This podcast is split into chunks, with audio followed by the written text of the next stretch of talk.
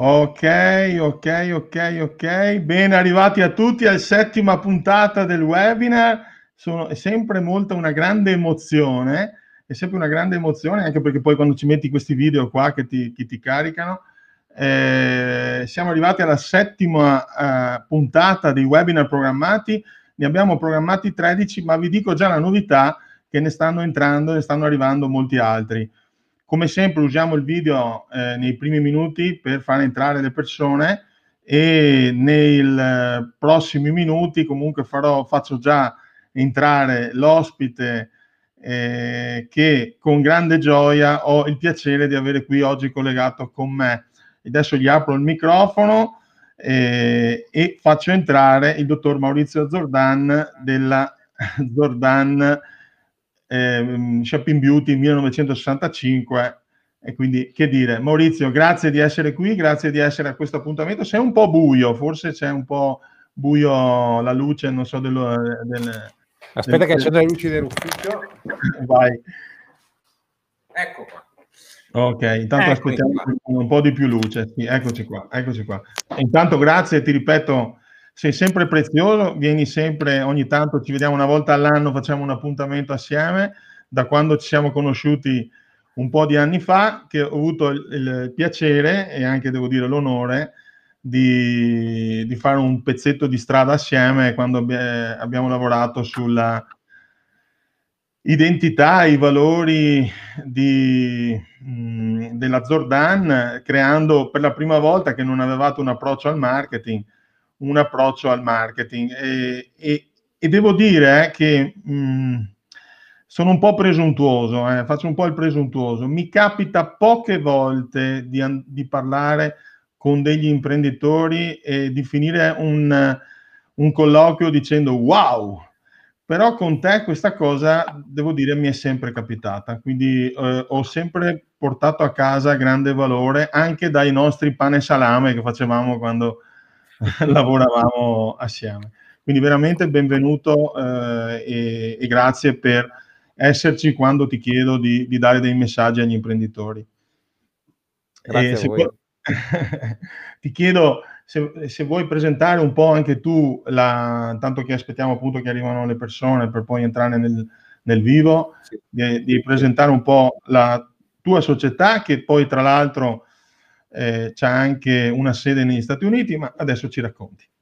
Sì, beh, intanto Claudio, volevo ricordarti che insomma Shaping Beauty l'abbiamo messo giù insieme, quindi eh, esatto. ecco, quindi insomma c'è, c'è, c'è, diverse cose di cui vantarti, insomma, ecco, esatto, sì. adesso di noi a questa. Allora, eh, sì, io sono diciamo, la, faccio parte della seconda generazione di questa azienda fondata nel, nel 1965. Lavoro in questa azienda da 25 anni, dopo aver fatto 5 anni a controllo di gestione in una grande azienda qui della Vallata che è la, che è la Marzotto. E in azienda lavoro insieme ai miei fratelli Marta e Alfredo, eh, che sono più giovani di me e nella nostra azienda da circa 20 anni ci siamo specializzati nell'arredamenti eh, per negozi monomarca, cioè per catene di negozi, principalmente nel settore gioielleria, orologi, ma anche mh, fashion. Eh, la realtà italiana è basata qui a Valdagno con 50 persone. Eh, prima del Covid il nostro obiettivo qui a Valdagno era di fare 17 milioni di euro di fatturato, quest'anno è un po' cambiato, e, e, poi circa due anni fa abbiamo raggiunto il pieno controllo di un'azienda americana eh, che si chiama Woodways, dove eh, abbiamo acquisito un'azienda che lavorava su misura, faceva arredamento su misura, in cui abbiamo innestato la parte di arredamenti per negozi monomarca e che eh, anche lì, diciamo, prima del Covid, l'obiettivo di quest'anno era di 5 milioni di dollari, eh, con eh, 30 persone che lavorano lì in Michigan, eh, dal lato diciamo, del lago Michigan, eh, vicino a eh, Holland o Grand Rapids, cioè l'aeroporto più vicino. Ehm, ecco, questo qui è il lavoro che facciamo, in America facciamo anche arredamenti per case, che era il lavoro originario della, dell'azienda, principalmente cucine. Quando l'avete acquisita tu sei stato lì un, po', no? Sì, io dal, sì, quando siamo passati in maggioranza abbiamo fatto un'acquisizione in tre step dal, 2010, dal 2016 fino al 2018, fino a metà del 2018 ho vissuto lì un anno con la famiglia più altri 6-8 mesi da solo lì in America. Mm. Sì. Molto, molto interessante. Oggi dicevi che eh, doveva essere l'anno migliore di sempre. Esatto, l'anno migliore di sempre si è trasformato nell'anno peggiore degli ultimi dieci anni, secondo diciamo, gli stress test che abbiamo fatto nei, nelle settimane scorse, nei mesi scorsi. Eh, diciamo, siamo stati molto cautelativi nelle stime, eh, abbiamo stimato un fatturato ridotto del 50%. Eh, c'era già successo nel, tra il 2008 e il 2010, avevamo avuto un calo del volume d'affari del 60%, però diciamo distribuito in due anni, qui diciamo sarà distribuito in pochi mesi, eh, però eh, grazie al, diciamo, al modello organizzativo, cioè al modello di business e al modello organizzativo che abbiamo eh, implementato lo scorso anno, eh, diciamo questa, questo calo qui che potrebbe diciamo, fare tremare i polsi fa vivere questa crisi qui eh, in maniera molto più eh, serena rispetto a quelle, a quelle vissute nel, 2000, nel, 2008 e in parte anche nel 2001 abbiamo avuto una, vissuto un'esperienza analoga. Ecco. Quindi questa è la mia terza grande crisi che gestisco. Cioè, ormai... Il C2 senza 3 l'hai già fatto, quindi dai, te, lo sei, te le sei tolte tutte e tre. Insomma. Sì, fra l'altro fra l'altro adesso non vorrei eh, spaventare chi ci ascolta, ma mm, eh, cioè, nel 2008 ci hanno detto che insomma non era, ecco, diciamo queste cose qui saremo probabilmente la prossima magari non sarà una pandemia, non sarà una crisi finanziaria, avrà un'altra forma, ma comunque diciamo bisogna essere preparati a, a questi fenomeni diciamo che sono legati alla, a, agli squilibri insomma, che, che, ci sono e che essendo il mondo interconnesso generano sempre più spesso di queste, di queste cose, di questi fenomeni qui. Già diversi anni fa io avevo coniato l'espressione che la cosa più sicura con cui avremo a che fare in futuro è l'incertezza. E purtroppo questi fenomeni ce lo confermano. Insomma. Quindi bisogna essere eh, cioè non, non, bisogna sperare che l'incertezza diminuisca, bisogna solo attrezzarsi per gestirla. Insomma. Mm. Come si diceva, quando c'è bel tempo lavora per fare l'arca, perché quando ci sarà l'alluvione, eh, il diluvio esatto. universale, sei pronto. Sì. E noi, tra l'altro, di questo tema poi parleremo anche approfonditamente anche nel prossimo webinar, proprio perché io mi sto rendendo conto nel mio piccolo che vedo eh, quanto eh, lavorare senza un, una pianificazione, lavorare sempre, eh, diciamo, senza un controllo finanziario, sia una cultura diffusa che è una cultura che oggi mette in difficoltà il maggior numero di aziende. Cioè, mi piaceva leggere quando leggevo le mail che tu mandavi di rassicurazione ai tuoi collaboratori, arrivava una rassicurazione, ma dovuta al fatto che avete lavorato per tempo cioè non chiaramente pensando a questa cosa, ma eh, siete stata un'azienda che ha avuto, che ha, no, non ha avuto, ha tuttora sempre ben presente il fatto di avere un approccio strategico al futuro. E, e, prima di entrare nell'argomento centrale, io su questa cosa qua vorrei anche un tuo parere, perché vorrei anche un tuo passaggio di come hai gestito questo momento eh, con eh, la tua squadra che sto che anche la prossima settimana comincerete, grazie a Dio, a, a, a rifar tornare qualcuno in fabbrica. Sì, beh, noi quali esportatori siamo stati giudicati, come sapete, aziende strategiche per l'economia di paese, quindi abbiamo già cominciato questa settimana a lavorare. La nostra azienda esporta il 90%, quindi siamo, diciamo, eh, portatori eh, portatori importanti di risorse a questo, a questo paese. Il, ehm, ov- ovviamente quello che, che, è successo nei mesi scorsi ha avuto, diciamo, ormai si stanno codificando anche i segnali, noi diciamo, l'abbiamo dovuto fare senza avere una scuola, non, non, c'è una scuola che ti prepara a queste situazioni, no? E quindi evidenziare quali sono i rischi. Ovviamente il primo rischio e la prima paura da, da, a cui rispondere è quella sanitaria, insomma, che abbiamo avuto tutti, e quindi sull'aspetto della salute, rassicurare le persone, mettere in campo quelle cose che si potevano mettere in campo eh, ancora prima delle prescrizioni e, mm, e, rassicurare le persone che l'azienda è sotto controllo e soprattutto avere la possibilità per le persone del, dell'ufficio di lavorare da casa perché lo smart working era già entrato come prassi nella nostra azienda, non con queste dimensioni, ma sostanzialmente tutti i meccanismi, eccetera, erano già eh, attivati. Fra l'altro, lo smart working sarà una delle cose di cui tratteremo dopo in merito alle organizzazioni perché diciamo queste, ha delle implicazioni l'aspetto organizzativo anche per quanto riguarda lo smart working.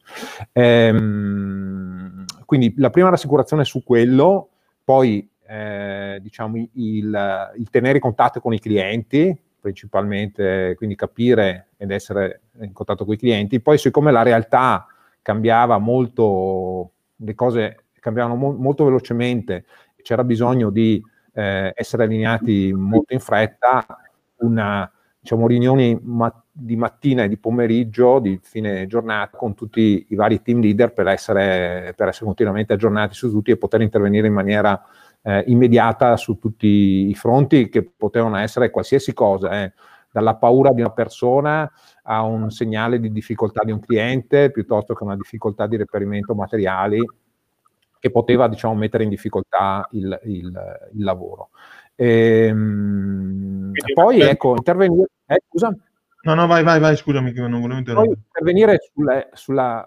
Eh, ovviamente dall'altro lato bisognava capire cosa poteva succede, succedere qualora si fosse fermato il mondo e quindi elaborare un'ipotesi economica e finanziaria nel, nel, nell'ipotesi che si fermassero tutti i progetti e quindi qui abbiamo lavorato molto con controllo e gestione e l'amministrazione per elaborare un revise budget che sostanzialmente eh, fermasse l'acquisizione degli ordini e, e, vedesse se i conti economici stavano in piedi, di conseguenza mettere in atto gli strumenti per capire come gestire la, la riduzione dell'attività con le persone, eh, quindi diciamo prima creare questi strumenti, dopo dal punto di vista finanziario capire come si muove la liquidità, perché in queste situazioni qui la liquidità è l'asset più importante da, da tenere sotto controllo per garantire la continuità del, del lavoro.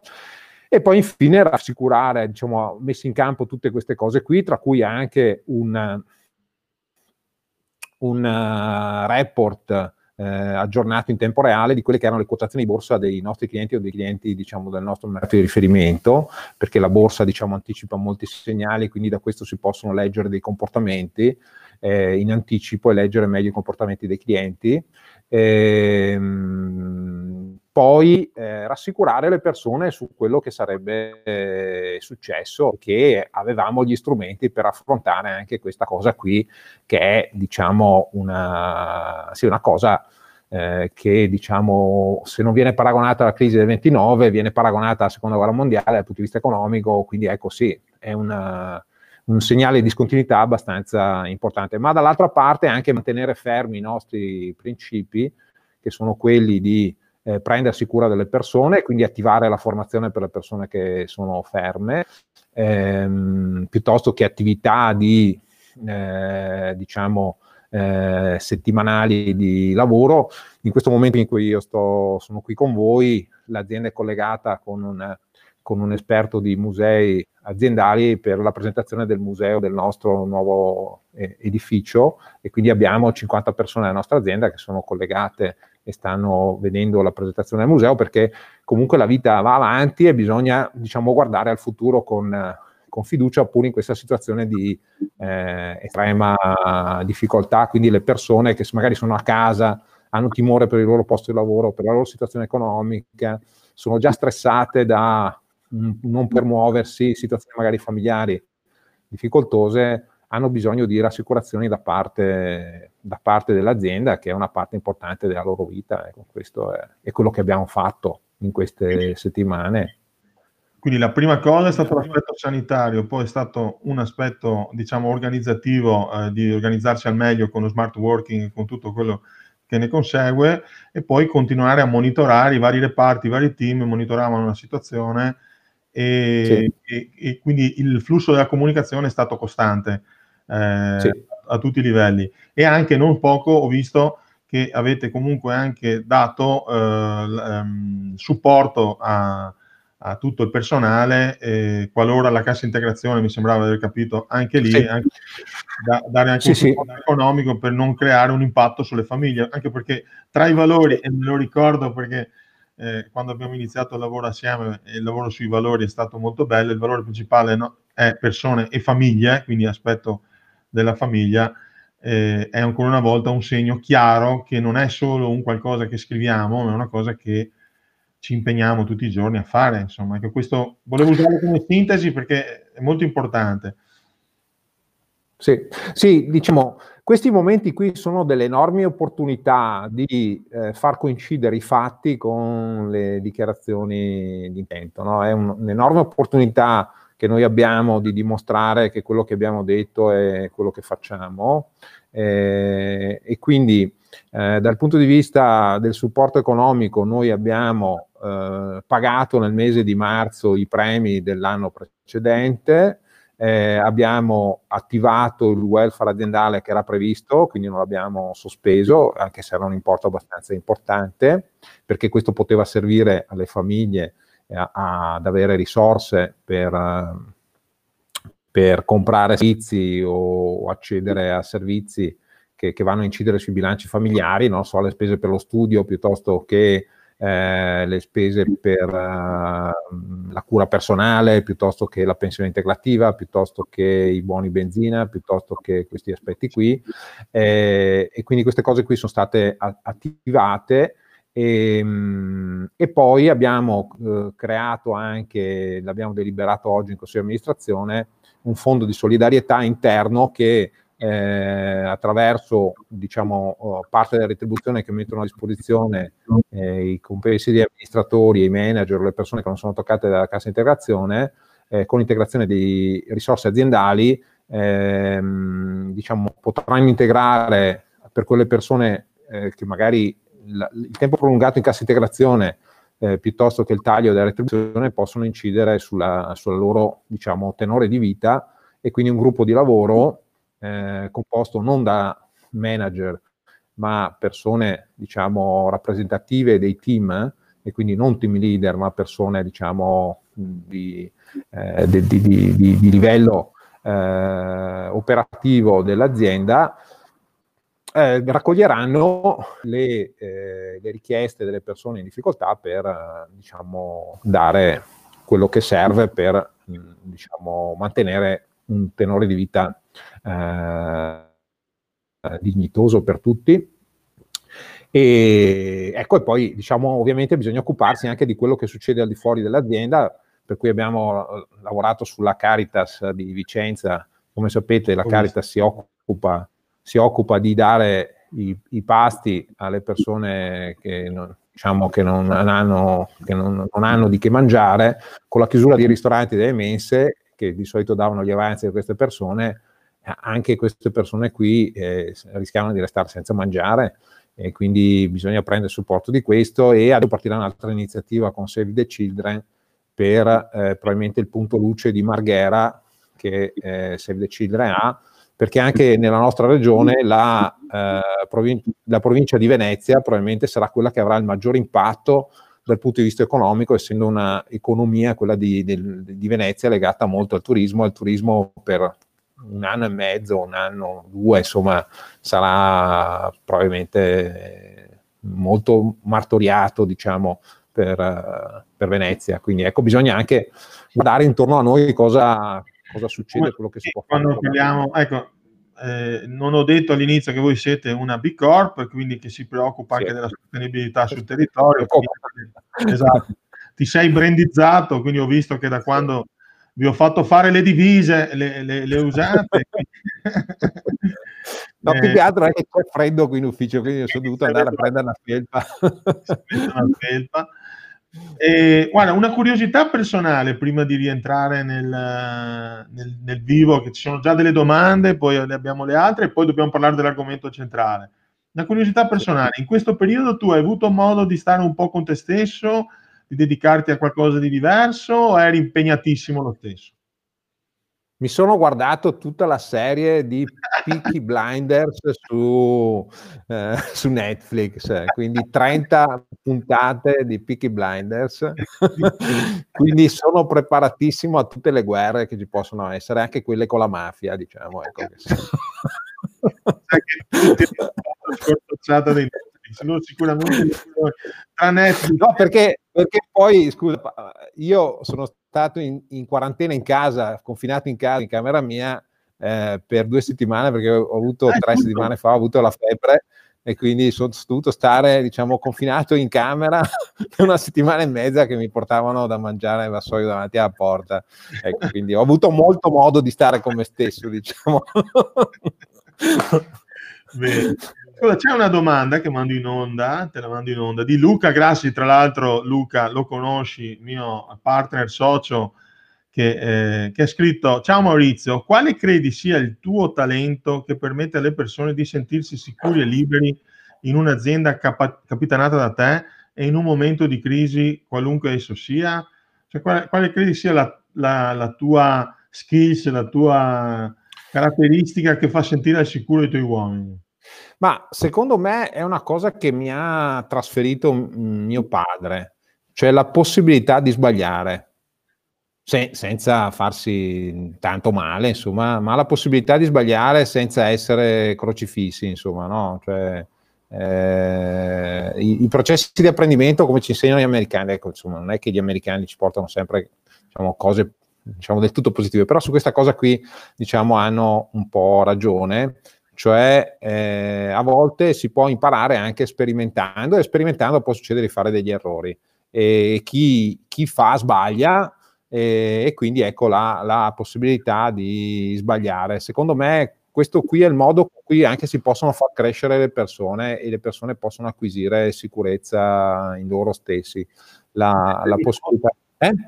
Dico il presupposto aver creato un trust, cioè che ci sia fiducia, quindi vuol dire che cioè, ho la possibilità alle persone di sbagliare, quindi vuol dire che in qualche modo crea una cultura eh, basata su, che su, sulla fiducia, che è molto in linea con quello che adesso parliamo, perché sì. il tema di oggi è la gestione della complessità e secondo me va proprio in linea con questo, perché mai questa cosa impatta eh, in modo forte nel momento in cui tu hai un team di cui non ti fidi o, di, o, o che non c'è un clima diffuso da parte dei manager nel dare, come si dice, la, la, la, strategia della porta aperta, cioè avere la possibilità di parlare con il capo, avere la possibilità di, di sbagliare, perché però se non sì. ti la possibilità di sbagliare magari anche non apprendi.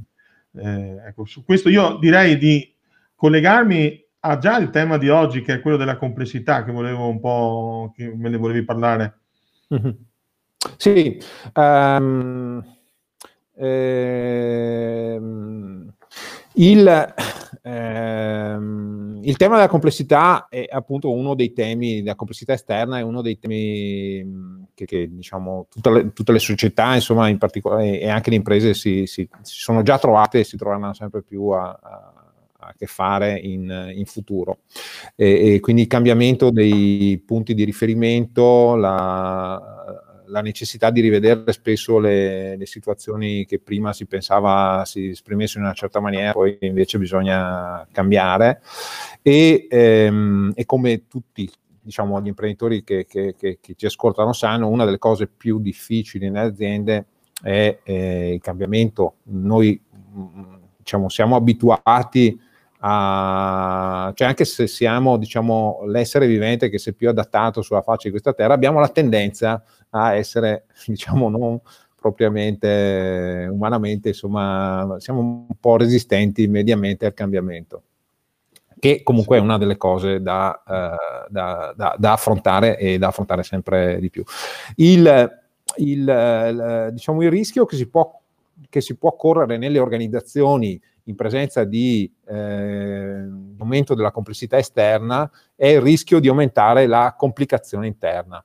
Questo è un rischio tremendo che può portare, diciamo, anche in qualche maniera alla, eh, all'immobilismo e alla, diciamo, alla incapacità, di, l'impossibilità di lavorare con aumento della frustrazione delle persone e, ehm, e questa qui diciamo è un vero rischio. Diciamo se possiamo fare un, un parallelo con il nostro paese, qui diciamo raccolgo anche facilmente gli applausi degli imprenditori perché so come la pensano, ecco in un paese altamente burocratizzato come l'Italia, gestire situazioni di complessità come quella che stiamo vivendo porta agli effetti che vediamo, cioè eh, si vogliono dare i soldi alle imprese però eh, dopo si inchiodano su un sito piuttosto che su una procedura, piuttosto che...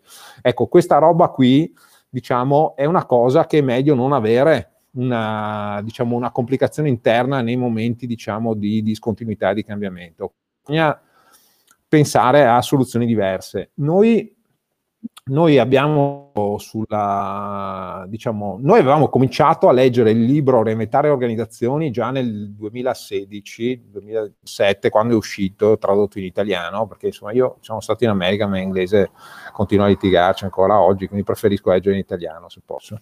Eh, il libro era uscito nel 2014 in inglese di Federic Laloux, edito da... Eh, da Guerini. E mh, questo libro qui sostanzialmente descriveva molte delle cose di cui parleremo eh, questa sera e eh, quando l'abbiamo letto c'era qualcosa che ci interessava di questo libro. Ne ho comprate cinque copie, le abbiamo divise tra noi eh, del consiglio di amministrazione e i manager. E, e, c'era qualcosa che attirava in questo libro, però non ne vedevamo l'immediata applicazione quando io sono rientrato nell'America a giugno del 2018, sono rientrato qui in azienda, l'azienda aveva avuto un'ottima aveva fatto un ottimo lavoro nell'anno e mezzo precedente di validazione dei nuovi clienti, Peccato che tutti i nuovi clienti si erano decisi di farci gli ordini nello stesso momento e noi non eravamo pronti dal punto di vista operativo a gestire questa cosa qui e ne avevamo bisogno perché diciamo nel primo semestre invece quando diciamo sarebbero serviti gli ordini non c'erano, no? quindi sai queste cose qui che, che non è che decidi tu quando il cliente ti fa gli ordini, no? magari poi... E, eh, e quindi sono rientrato in azienda e c'era questa situazione di carico di lavoro enorme e con una situazione, diciamo, operativa praticamente eh, in completa confusione. Quindi la prima cosa da fare quando ci sono queste situazioni è mettersi la maglietta dei dei vigili del fuoco di New York, insomma, di cui ho molto eh, rispetto perché insomma, sapete che quando sono crollate le torri gemelle sono morti 300 vigili del fuoco a New York che si sono buttati dentro quel palazzo in fiamme per salvare le persone e quindi diciamo io sono diventato un tifoso dei vigili del fuoco di New York adesso senza togliere niente ai vigili del fuoco italiani, però insomma, certo, certo. Eh, quindi il 10% dei morti, di, di, di, di, quei 3.000 morti delle torri gemelle, insomma, erano vigili del fuoco. E, ehm, quindi lì bisogna fare i vigili del fuoco, cioè devi metterti a, a lavorare, a, a, fare, seguire proprio micro cose, il dettaglio, l'ordine, il rifacimento, il tema.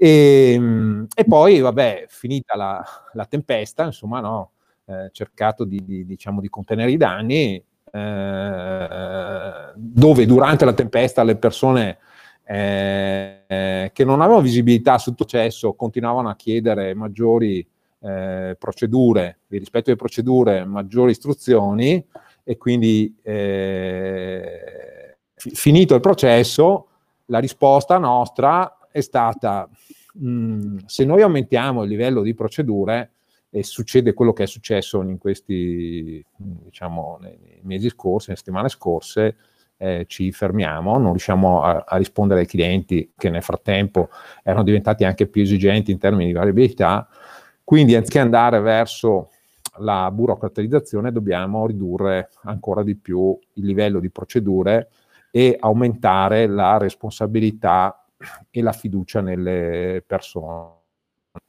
però dando la visibilità, la maggiore visibilità alle persone. Quindi mettere il più possibile le persone in contatto con le informazioni in maniera tale che tutte le persone che lavorano su un processo, su una commessa, su un cliente abbiano le informazioni in tempo reale e, eh, e, quindi collegare il più possibile le esigenze del cliente a tutta la filiera che lo serve. Eh, non avere solo un responsabile del cliente, ma avere più persone nei vari ruoli che eh, lavorano sul cliente. Quindi abbiamo eh, deciso di, di, abbracciare questa sfida, eh, l'abbiamo comunicata con gli auguri di Natale de, uh, del 2018, di Natale 2018, e a gennaio 2019 abbiamo lanciato il progetto. Abbiamo cominciato a smontare la nostra organizzazione a matrice, che l'organizzazione a matrice insomma era una delle, delle organizzazioni più evolute fino ad allora, e abbiamo creato dei team interfunzionali, quindi mettendo insieme project manager, progettisti e, ehm, e, e figure di, eh, di, gestione di cantieri in un team eh, che collaborasse e che gestisse il cliente e le sue commesse, a cui poi abbiamo anche eh, attribuito la funzione acquisti e, ehm, e poi a settembre abbiamo, introdotto, abbiamo eh, allargato anche alla, uh, all'amministrazione. Come dicevi, che l'amministrazione... No, scusami, sì, sì. mi dicevi che questo ha avuto un impatto, eh, diciamo, abbastanza veloce, enorme, che non, non vi attendavate. Sì, sì, noi a, praticamente a gennaio avevamo co- già costituito, diciamo, il nucleo base del team con project manager, progettisti e, e trasporti e cantieri. Eh, a maggio abbiamo integrato la funzione acquisti. Nel primo semestre i nostri risultati viaggiavano su un me- mediocrissimo 5% di margine operativo lordo. Eh, nel secondo semestre, cioè terzo e quarto trimestre, i risultati sono saliti al, tra il 15 e il 18% di margine operativo lordo e, ehm, e tutto questo in una situazione eh, completamente diversa dal punto di vista del team aziendale. Quindi, Quindi commitment sì. e, e, anche un risultato concreto economico aziendale. Tanto è vero che era quello che vi ispirava a pensare che quest'anno, prima della pandemia, sì. doveva essere l'anno migliore di sempre giusto? sì. For- eh forse, sì, ma fra l'altro, forse, fra l'altro, forse per anno lo sarà perché magari le, quello che avete imparato a gestire oggi vi sarà utile per qualche, fra qualche anno, però se non ci fosse stato sarebbe meglio. Ma insomma, Perfetto. va bene. Fra, fra, l'altro ti do conferma che oggi abbiamo visto i risultati del primo trimestre, no? i risultati di marzo, e ti confermo che insomma il, il, i margini, insomma, i, i, i risultati erano così, dovevano essere così, insomma, non, era matematico che dovessero andare meglio. Però, insomma, i margini possono andare bene se ci sono i ricavi, se non ci sono i ricavi è un po' difficile. Beh, qua faccio, eh, ti faccio una, una, una, battuta che però comunque è anche una domanda, un tuo punto di vista. Spesso eh, incontro, vedo o comunque... Mh, sento nei, nei, vari discorsi o anche nei post che leggo che la, la parte, eh, diciamo, eh, numerica, vedo che tu, se, se, vi siete accorti, Maurizio ha una cultura che parte dal controllo di gestione, dai numeri, quindi ha molta un'attenzione ai numeri. Ma eh, spesso molte aziende pensano che questo cozzi con eh, dare eh, fiducia, dare responsabilità alle persone, che questo possa essere un rischio. Molti imprenditori sono ancora bloccati su questo tipo di idea.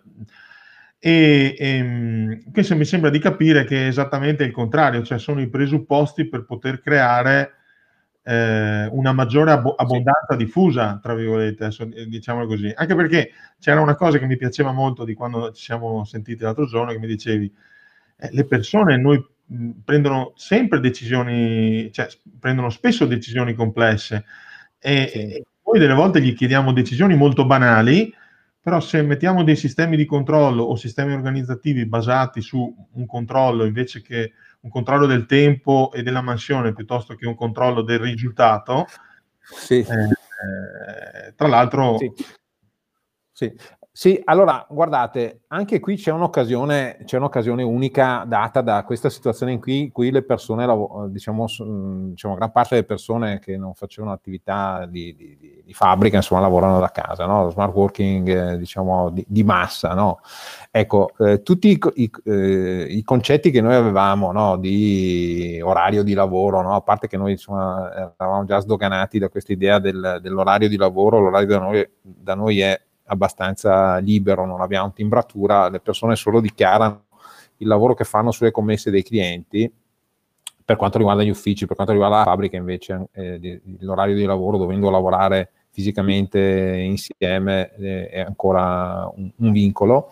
Ehm, ma se voi pensate adesso eh, il tema del controllo del, del, dell'orario di lavoro con le persone che lavorano a distanza diventa diciamo un po' problematico, no? Cioè o voi telefonate al vostro collaboratore ogni mezz'ora per vedere se sta lavorando da casa oppure deve lasciare la telecamera diciamo, sempre accesa sul fatto di far vedere che lavora. Eh, quindi diciamo in qualche maniera siamo costretti a fidarci di quello che succede. Quindi si passerà dal concetto di eh, lavoro eh, di prestazione legata all'orario al lavoro per uh, obiettivi, che poi è la cosa che interessa alle aziende. No? Ecco, mentre nella pubblica amministrazione sono arrivati diciamo, al controllo della timbratura diciamo recentemente, no? E quindi abbiamo avuto tutta questa serie di cose, no? I, i, I, furbetti del cartellino, eccetera, no? Diciamo, eh, il settore privato, che normalmente su queste cose qui è davanti, eh, il settore pubblico deve fare il passo successivo, cioè sdoganarsi dal concetto di timbratura e andare verso il concetto del lavoro per obiettivi, quindi qui, anche qui c'è un'ottima opportunità, perché poi nello smart working eh, diciamo è più importante diciamo, il raggiungimento dell'obiettivo che quando uno lo fa. È chiaro che se uno deve rispondere al cliente, deve, deve esserci quando il cliente chiama, no? il cliente rimane sempre il, eh, il faro diciamo, dei comportamenti. No? Tanto che noi eh, in tempi non sospetti, cioè proprio l'anno, l'anno scorso avevamo dato il telefono cellulare aziendale a tutte le persone dell'azienda, eh, oltre al PC, eccetera che ha, consentito fra l'altro alle persone di, eh, che magari non avevano non so, il wifi a casa di usare il telefono come hotspot per poter lavorare da casa quindi eh, poi se uno diciamo eh, ha da fare e non è raggiungibile eh, diciamo almeno trova la, la traccia del, del, cliente che ha chiamato, di chi ha chiamato e poi rispondere in un momento successivo non è diciamo non per forza bisogna allungare gli orari di lavoro oltre quelli che dovrebbero essere, su questo ci dovremmo anche un po' tarare e abituare. L'altro aspetto è quello che con la creazione di questi team interfunzionali non c'è più una sola persona che si occupa del cliente, che diciamo era anche un tema di rischio per, la, per l'azienda, ma c'è un team di persone che si occupa del cliente. Quindi la, una forma di organizzazione con diciamo, un'attività così condivisa è anche un po' un'assicurazione, l'assicurazione sul rischio, no? Quindi eh, diciamo è molto, cioè, diciamo, mentre è probabile che una persona diciamo, non riesca più a lavorare per mille motivi o cambia lavoro, non so, tutte queste cose qui, è molto difficile che un gruppo di persone diciamo, scompaia eh, nello stesso momento, no? E quindi avere un cliente, una commessa gestita da, da più persone è anche un concetto di eh, riduzione del, del, rischio e, eh, e favorisce lo, lo, lo, scambio di informazioni, cioè le, le, informazioni circolano in maniera velocissima. Abbiamo fatto anche dei giochi quest'anno, all'inizio dell'anno, eh, per stimolare questo pensiero del, del, vedere le informazioni o non vederle e, e, come ci si comporta. Quindi la prima cosa è rendere diciamo, le informazioni disponibili a tutti.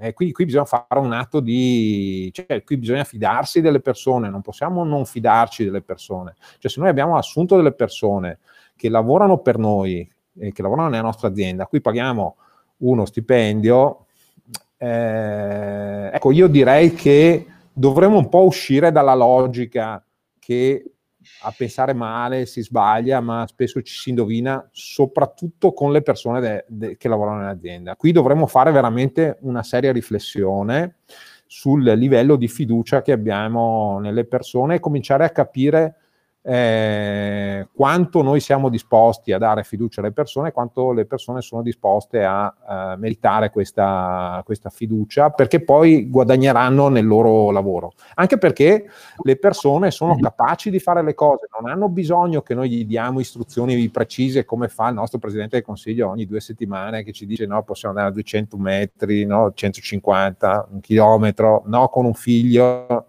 col cane sì, col pesce rosso no. Eh, quindi ecco, se, se, entriamo in questa logica qua, diciamo, eh, all'interno delle aziende si ferma tutto, cioè io non, nessuno di noi ha clienti eh, per sempre, insomma, no? il mercato è molto incerto, quindi è impossibile mettere procedure, le procedure vanno, vanno tolte.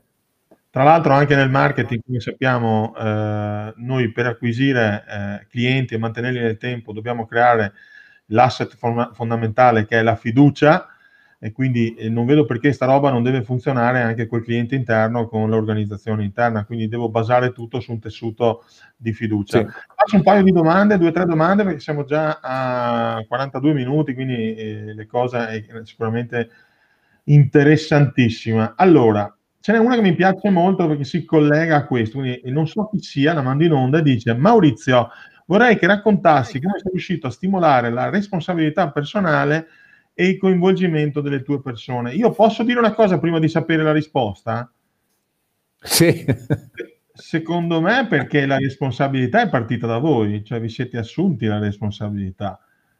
Cioè eh, la responsabilità non è solo eh, come siamo riusciti a stimolarla, perché ce l'abbiamo la responsabilità. Adesso mi, magari mi, mi, mi sì. sentivo dirtela sta roba, io la, la, vedo, insomma. Eh.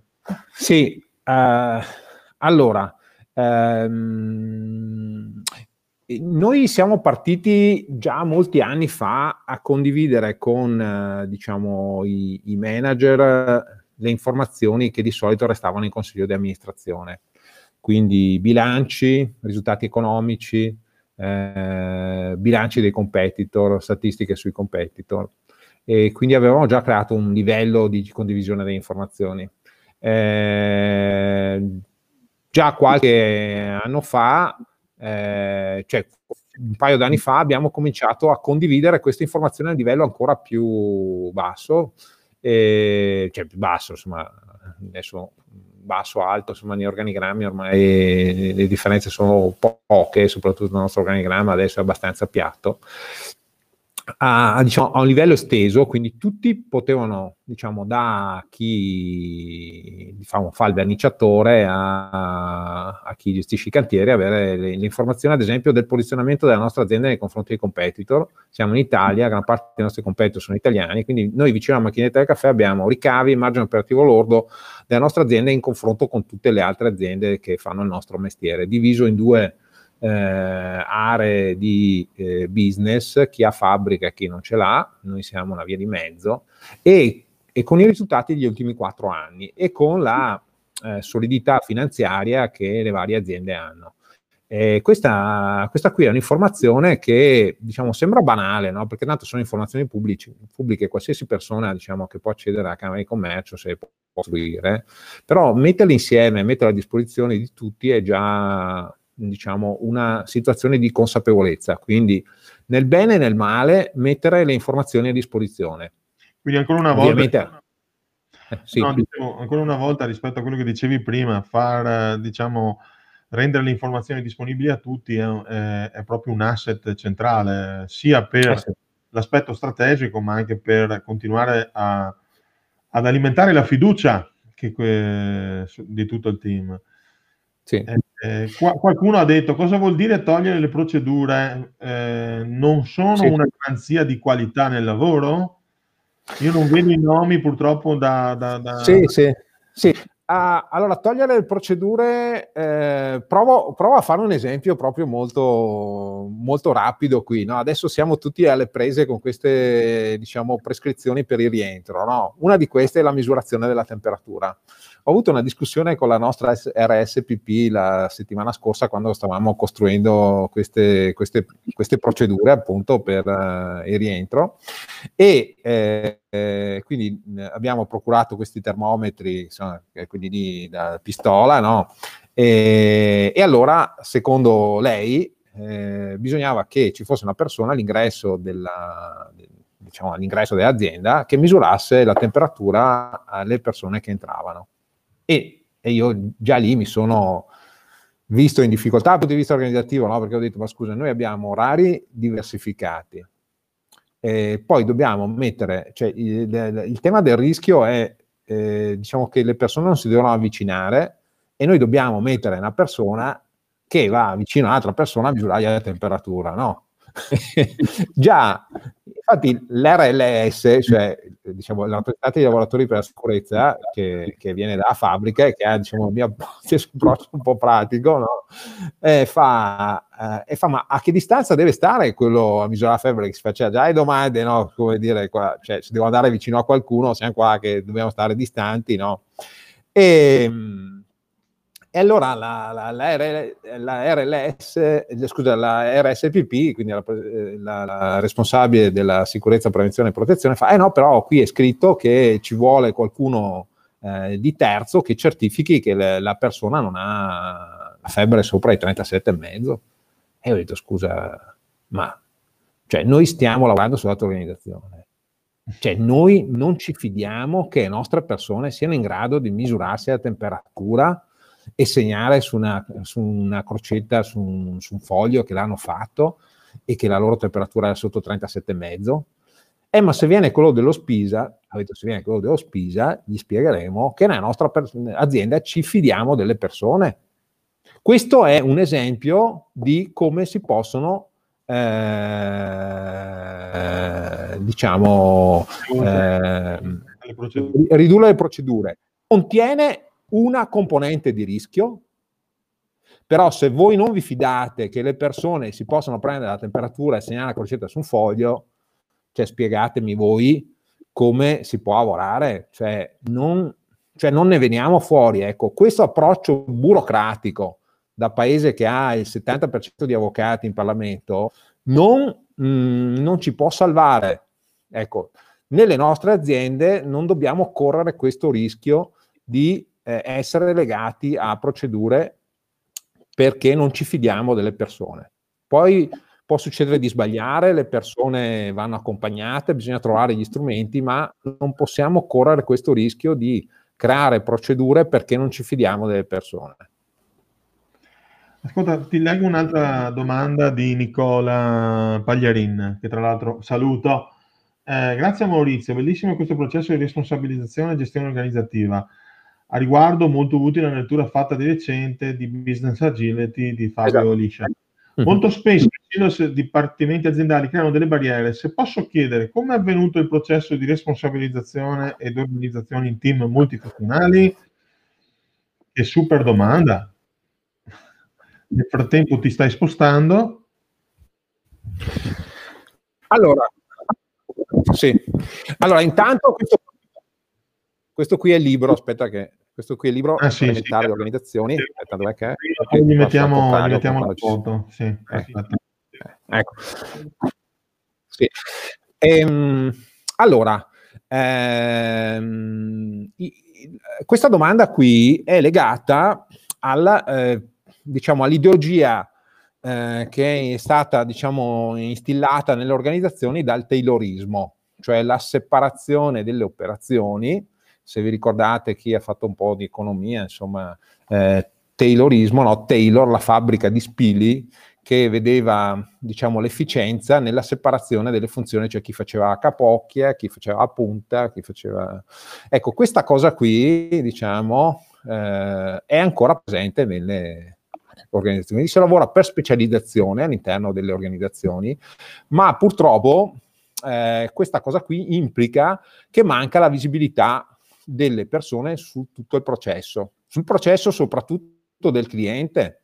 Cioè il cliente, eh, il cliente vuole che tutti sappiano quali sono i suoi bisogni all'interno dell'azienda. Quindi o voi costruite un'infrastruttura in grado di far sì che l'ultima persona della vostra azienda conosca quali sono le esigenze del cliente e diciamo io che, insomma, che un po' ci lavoro sull'organizzazione, diciamo vi sfido a, a questo, oppure voi dovete mettere tutte le persone diciamo, in grado di avere le informazioni che servono e che il cliente, eh, perché se no vi trovate, vi trovate nella situazione no, di, quella, di quell'aneddoto no, che ci sono, eh, diciamo, quando stanno costruendo l'uomo di Milano, ci sono due, due operai che stanno dei, facendo delle pile di sassi, no? E uno gli chiede, ma tu cosa stai facendo? E fa, io sto mettendo, spostando i sassi da qui a lì e, e all'altro gli fanno la stessa domanda, sta facendo esattamente lo stesso lavoro e l'altro gli dice io sto costruendo il Duomo di Milano. Esatto. Quindi voi dovete rendere le persone partecipi al, al, processo, perché le persone, se sono diciamo, orientate e guidate dal cliente, troveranno, da loro, troveranno molto spesso da loro le soluzioni che vanno, che vanno bene per i clienti e ovviamente anche bene per, la, per l'azienda. È un processo, diciamo, noi dobbiamo uscire dalla gabbia mentale della specializzazione che crea i silos che non si parlano e a volte nelle situazioni peggiori si fanno anche la guerra all'interno delle organizzazioni. Perché poi quando le cose vanno bene, vanno bene. Quando poi le cose vanno male, la prima guerra che parte all'interno dell'organizzazione è la guerra interna, eh sì, la guerra tra bande. La guerra tra bande no, è colpa mia, è colpa tua, ma no, ma tu non hai fatto questo. Cioè, quando comincia sta roba qua, eh, credo che bisogna, cioè, eh, non, non, bisogna neanche perdere tempo, secondo me, a pensarci su cosa bisogna fare. Guarda, che c'era una domanda all'inizio di Stefano, no, scusate, di, di Stefano che diceva: Ma buonasera, in eventi critici come questi attuali possono arrivare a intaccare e influenzare la mission e la vision aziendale? Hai appena detto, secondo me, qualche istante fa, che è stato proprio quello di condividere una uh, visione aziendale con tutto il team e anche condividere la comunicazione, che è quella che ti dà la possibilità di essere più forti e resilienti nelle avversità. Quindi volevo mm. Utilizzare questa domanda che ti era stata fatta prima per questo. Poi io vedo che sta tentando di entrare in diretta, perché sai che possiamo dare la possibilità di entrare in diretta, sto programma è, è navigata dovrebbe riuscire a entrare in diretta Luca Grassi che eh, ha fatto anche lui un'altra domanda. Vediamo un po' se si collega perché ha sempre una conve- eh, connessione scarsa. No, non lo vedo. Luca, hai una connessione che non si vede. Ti leggo la sua domanda però. Allora, leggo la sua domanda. Dice, prima di passare a una agile organization, la tua azienda aveva un organigramma funzionale efficace o era incasinata?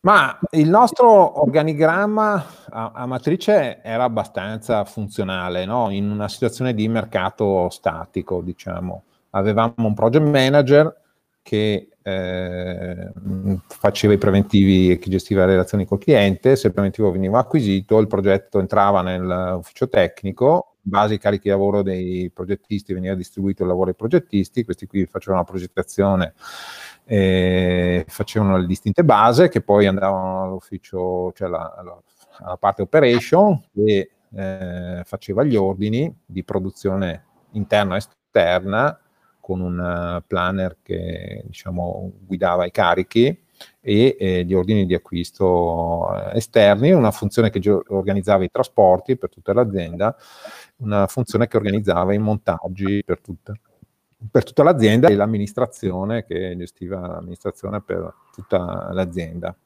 E con il project manager appunto che si diciamo, rivolgeva a queste, a queste funzioni. E diciamo dal punto di vista diciamo, di un mercato statico questa cosa qui è perfetta, cioè c'è il massimo dell'efficienza, della specializzazione, però in ogni passaggio, anche voi avete visto i video ci sono quei video no, no, che fanno vedere le informazioni che passano da, cioè, da una persona all'altra, no? Eh, senza vedere il processo, no? che diciamo, parte una roba e ne arriva, ne arriva un'altra, no?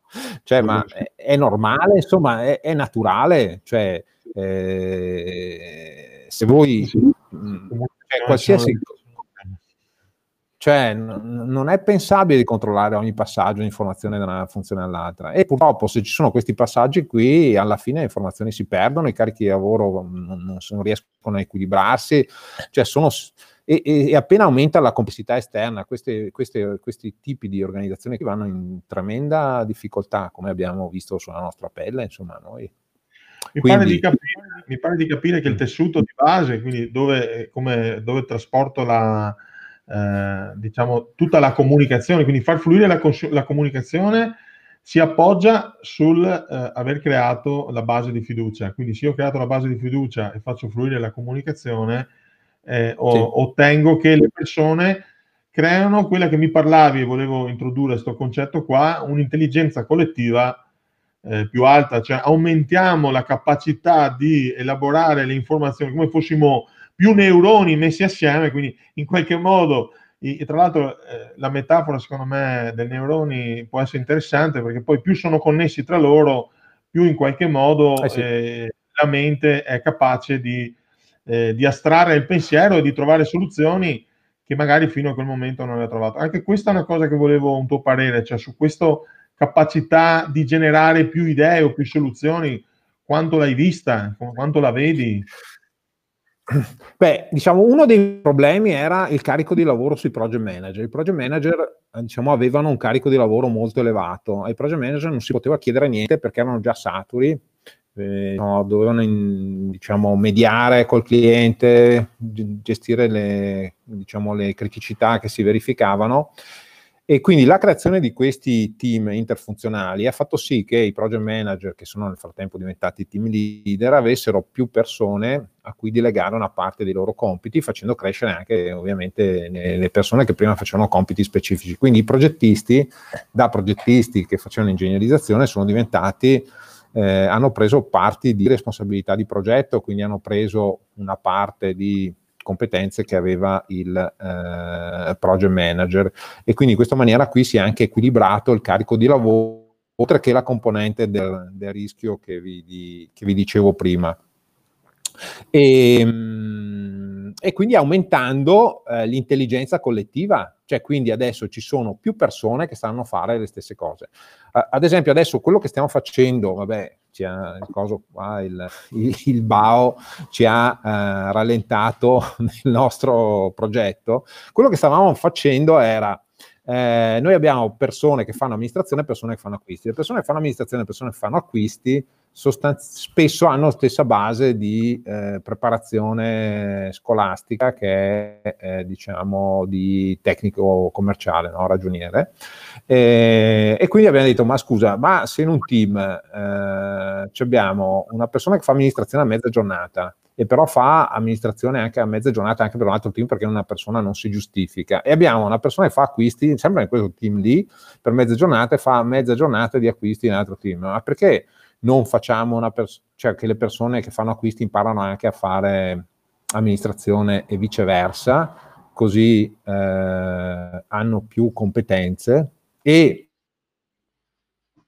fa amministrazione, si può, se si prende ferie, non mette in difficoltà il processo non blocca nessun processo perché c'è un'altra persona che fa acquisti che può fare benissimo anche il suo lavoro o viceversa. Quindi ecco, il, diciamo, eh, cambia totalmente la visione con cui si fanno le cose e, e qui diciamo, gli esempi possono diventare, possono diventare moltissimi. Eh, ovviamente eh, e questo costituisce per le persone un aumento delle loro, delle loro competenze, no? Cioè una persona, supponiamo che domani l'azienda fallisca e che eh, eh, diciamo una persona rimanga senza lavoro, eh, una persona che sa fare solo acquisti eh, o una persona che sa fare solo amministrazione ha meno, a mio parere, sul mercato del lavoro ha meno probabilità di trovare lavoro rispetto a una persona che sa fare entrambe le cose. Quindi eh, diciamo, si riescono a portare a casa veramente molti, molti risultati, sia per l'azienda che per le persone, e alla fine, diciamo, l'intelligenza delle, del, dell'azienda aumenta. E se aumenta l'intelligenza dell'azienda, l'azienda è più competitiva e quindi, perché poi se, se noi diciamo nelle nostre classiche retoriche, diciamo, no? l'asset più importante dell'azienda sono le persone, le nostre persone sono la cosa più importante, poi magari non ci fidiamo delle persone che abbiamo, insomma, un po', no, un po' di coerenza ci vorrebbe, no? Quindi se veramente le persone sono l'asset più importante, bisogna farle crescere eh, creare la cultura aziendale, vuole, bisogna lavorare sulla cultura e quindi qui, tornando alla domanda sulla vision di prima, qui la vision deve essere veramente profonda e condivisa, con, condivisibile da tutte le persone che lavorano nell'azienda, perché quello lì diventa la purpose aziendale, cioè diventa la cosa per cui le vostre persone, non dico che siano disposte a buttarsi nel fuoco, ma che siano, trovino quel, quel motivo di soddisfazione in più per lavorare nella vostra azienda piuttosto che lavorare da un'altra parte. E che non ecco può essere la leva economica. La leva economica dimenticatevela. Esatto. Eh, obiettivo. Le retribuzioni devono essere di mercato e ovviamente dovete pagare le persone, diciamo, sulla base di quello che, che paga il mercato e fare delle analisi di, eh, diciamo, equità interna ed esterna dal punto di vista retributivo, questo bisogna fare, quindi qua si torna ai numeri. Però poi non usate la retribuzione come leva per, eh, per, le persone. Magari sì, diciamo degli incentivi, ma magari poi non sulle persone, ma sui team che lavorano e poi certo. magari dando la possibilità ai team di distribuirsi le premialità in base all'apporto che ognuno dà al risultato, di disegnarsi degli strumenti di incentivazione loro. Quindi ehm, ecco, non, non, pensate che la retribuzione sia, se, se pensiamo solo alla retribuzione si finisce il progetto aziendale. Ecco, lavorate molto sulla purpose, su quello che è la finalità dell'azienda, come l'azienda può migliorare il mondo in cui viviamo. Questa è una cosa su cui le persone si eh, diciamo acquistano energia. Questa è, è una cosa importantissima. Eh? Mi, gasa, mi gasa questa cosa perché tu sai che Accademia dice creare un'azienda che viva cent'anni e oltre, ma non tanto perché deve vivere cent'anni l'azienda, ma perché questa domanda, quindi una buona domanda, mi fa pensare a cosa lascerò, quindi anche come si diceva l'altra volta, il titolare dovrebbe ragionare a, a come manager, come temporary manager e dico una cosa che era una curiosità perché stanno arrivando adesso tutte le domande, si sono scatenati, sono le, le sei. Eh, è una cosa che mi interessa molto è quando assumi qualcuno, stai molto tempo probabilmente mm. su valori e capire se una vision è condivisa sul candidato più che sulla competenza eh, pratica. Sì. Come, come lo selezioni sì. tu una persona? Come la selezioni? Beh, allora, per quanto riguarda le competenze, eh, vabbè, si fa diciamo, la cosa più facile da, da verificare, non so, competenze in inglese, noi lavoriamo con una scuola, si va a fare il test di inglese piuttosto che eh, un affiancamento progettista, se si tratta di un progettista per l'uso di strumenti, diciamo, compito del, di chi se le... Eh? Lo dico, sulla carta in teoria le competenze, i curriculum sono, sono a posto, c'è l'altro fattore invisibile che... Esatto. Eh, tema è quello, è quello, proprio valoriale, quindi bisogna indagare, cioè bisogna indagare, bisogna capire se la persona condivide i valori dell'azienda, non solo a parole, ma anche attraverso quello che fa, magari se, se, se si cerca di rendersi utile alla società in qualche maniera, se, che approccio ha nei confronti dell'ambiente, nel nostro caso è un aspetto importante ehm, quali sono le attitudini a lavorare con altri, quindi a lavorare in team, perché ecco, io vedo, ehm, vedo sempre di meno il, diciamo, la, i fuori classe nelle, nelle aziende, cioè non, non, credo nei fuori classe. Primo perché... Un pericolo. Se voi puntate un fuori classe e poi sto fuori classe qua se ne va, è un pericolo. Cioè, è un pericolo, no? C'è un bel rischio. Diciamo, magari è comodo affidarsi a un fuori classe, però consideratelo diciamo, un, un orizzonte di breve periodo. Esatto. E diciamo, è una cosa che potrebbe mettervi in situazione di ricattabilità. Quindi ecco, diciamo, i fuori classe per me sono magari destinati a fare i liberi professionisti o gli imprenditori, potrebbe essere, no? Però devono essere fuori classe che poi si possono anche occupare le persone. Lo prendo in prestito per fare delle operazioni, ma so che ha un, ha un, è un tempo. Ecco, poi i manager devono essere, cioè, ecco, i manager sono un po', diciamo, in questo tipo di, di organizzazioni sono un po' appiattiti no? come, come, ruolo, non sono più, diciamo, l'autorità conta meno. Ecco, le, quello che l'auto-organizzazione smussa è la, la, i livelli gerarchici, che è anche una cosa che se chi ha rapporti con i giovani, i giovani non, non sopportano i livelli di autorità, le giovani generazioni l'autorità non non, la, non, sono abituati, diciamo, come chi ha fatto il servizio militare a obbedire al sergente anche se gli dà degli ordini de, de, de, del tubo, insomma, no. Ecco, i giovani di oggi, per fortuna, dico, no, eh, non fanno cose stupide solo perché gli ordina il capo, ecco. E, ehm, e quindi, eh, e voi, diciamo, nelle vostre aziende, giovani ne avrete bisogno, quindi dovete tener conto della mentalità che hanno i giovani di, da, da, questo punto, da questo punto di vista. E, eh, e, quindi ecco, i manager saranno sempre più persone a servizio del loro team o delle persone che lavorano con loro. Cioè, che qui poi... deve entrare il concetto non del comando, ma del servizio. Cioè, questa roba qui, l'auto-organizzazione è così. Se tu vuoi fare il manager del futuro, devi essere una persona servizievole. E poi, tra l'altro, il vero, il vero ruolo della leadership dovrebbe aiutare gli altri a ottenere risultati. Quindi, eh, paradossalmente non più solo la parte egoica del manager, ma la parte di vedere crescere il proprio team, avere l'orgoglio del proprio team e che il proprio team faccia parte di un organismo più grande. Io credo che abbiamo detto tantissime cose eccezionali e preziose, ci sono ancora una serie di domande, ma ragazzi abbiamo già superato l'ora e mi voglio lasciare con delle parole chiave che mi sono appuntato, che sono sicuramente la parte di fiducia, quindi legata a, a creare e a rafforzare la parte di fiducia e che quindi alimenta la vision, quindi la, la, la, vision è un driver sia interno che esterno perché poi i clienti ci scelgono perché abbiamo una vision forte e perché impattiamo sul mercato. Un'altra cosa che mi piace è l'aspetto di che questo tra l'altro genera una responsabilità personale.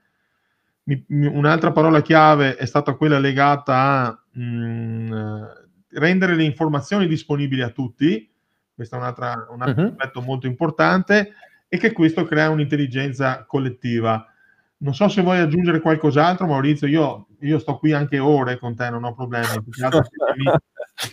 ma, ma allora, secondo me, guardate, eh, avremo raggiunto il massimo livello di consapevolezza, no? perché eh, diciamo il, il, sottotitolo di questo libro qui, Limitare le organizzazioni, è scritto Creare organizzazioni ispirate al prossimo stadio della consapevolezza umana. No? Quindi è quello di cui abbiamo parlato stasera. E quindi consapevolezza umana, diciamo, porta con sé il concetto di eh, di, eh, di, intelligenza umana, insomma, no? di consapevolezza. A proposito dell'app Immuni, oggi ho avuto un bel, un bel post che mi diceva che l'app, eh, c'è un'app migliore dell'app Immuni che è l'app Neuroni, cioè usare il nostro cervello piuttosto che affidarsi a un algoritmo, de, ancorché progettato in Italia, insomma, un paese molto intelligente, ma insomma, è meglio affidarsi ai propri neuroni che a un'app. E ehm, ecco, diciamo, uno stadio ecco, io diciamo, mi pongo come obiettivo, non so se lo raggiungerò mai, diciamo, una delle cose che mi piacerebbe avere sempre nel tema della trasparenza delle informazioni è arrivare a un momento in cui le retribuzioni sono trasparenti in azienda e che, e che la retribuzione che ha ognuno gli viene riconosciuta da tutte le altre persone che sono in azienda per, il, per, il, per l'apporto che porta alla, al lavoro dell'azienda. Quello lì sarà l'ultimo tabù da, da battere, vediamo se ci riusciremo. C'è da fare molto prima per uh, creare questo terreno. Quando sarete arrivati a quel punto lì, ditemelo perché voglio venire a copiare. Ecco se non eh, ci sono arrivato. Se non siamo arrivati, che sto facendo un po' di spoiler, stiamo lavorando in un'azienda da un po' di anni e nel progetto, eh. nel progetto del 2021 dovremmo arrivare con il concetto di trasparenza retributiva. Abbiamo lavorato con i manager già e con i soci all'inizio, perché c'erano soci, e tu uh-huh. sai, perché tu sai anche tu qualche anno fa che battaglia hai fatto con parenti, tra l'altro, che voi siete anche un'azienda non è ancora finita la, la saga. Ancora, non voglio aprire la prossima serie di, di, di, di Peaky Blinder. Da, da, la puoi sceneggiare tu, la puoi sceneggiare tu. E, e, quindi ti devo dire che sei sempre di grande ispirazione, cioè per me è stato trasformativo aver avuto l'opportunità di lavorare assieme perché mi ha aperto un mondo io sai che tu mi ricordo la prima volta che sei venuto a vedere il gravity marketing hai detto il gravity marketing è come il maiale alla fine non si butta via nulla. In realtà eh, il, per me è stato un grande complimento perché in realtà il concetto del gravity marketing voleva dire abbondanza, andare oltre le attese, voleva dire lavorare sulla, edu- eh, sulla eh, educazione delle persone, quindi i driver de- e lavorare sull'unicità, perché il problema di base è che se non, avevamo, non abbiamo un cacchio di diverso e unico rispetto ai nostri concorrenti, non possiamo lamentarci se ci portano via i clienti. E, mm. e, e vederlo che lo trovo, perché alla fine all'epoca mi, eh, ero venuto per fare marketing esterno, ma alla fine lavoravamo più sull'interno, perché è eh quello sì. che dico sempre alle aziende. Poi, la maggior parte, cioè io se il marketing è un amplificatore, se dentro siamo se siamo incasinati, lo dico a molti, se siamo senza una vision, lo dico a molti, se non, abbiamo, se non diamo un impatto sul territorio, lo dico a molti, quindi prima lavoriamo dentro, quando siamo a mm. posto possiamo anche dirlo fuori, senza tanto urlare, si verrà a sapere, si verrà a mm. sapere. Veramente ti ringrazio, ringrazio tutti. Sicuramente marketing interno e marketing esterno devono essere allineati, cioè assolutamente, assolutamente. Voi, voi, quando fate una promessa al cliente, comunicate al cliente, lo deve sapere anche la, la, persona del magazzino, insomma, no? Cioè, quando voi fate una promessa al cliente, lo deve sapere anche la persona del magazzino, se no è difficile che riusciate a mantenere la promessa col cliente. Esatto. E dall'altra parte lo stesso, insomma, quando fate una promessa interna deve essere anche, diciamo, rispettata, rispettata fuori eh, la reputazione va diciamo, costruita su tutti, su tutti, i livelli, sia quello interno che quello esterno. Guarda, faccio un'ultima battuta, poi chiudiamo perché veramente non, non mollerei più.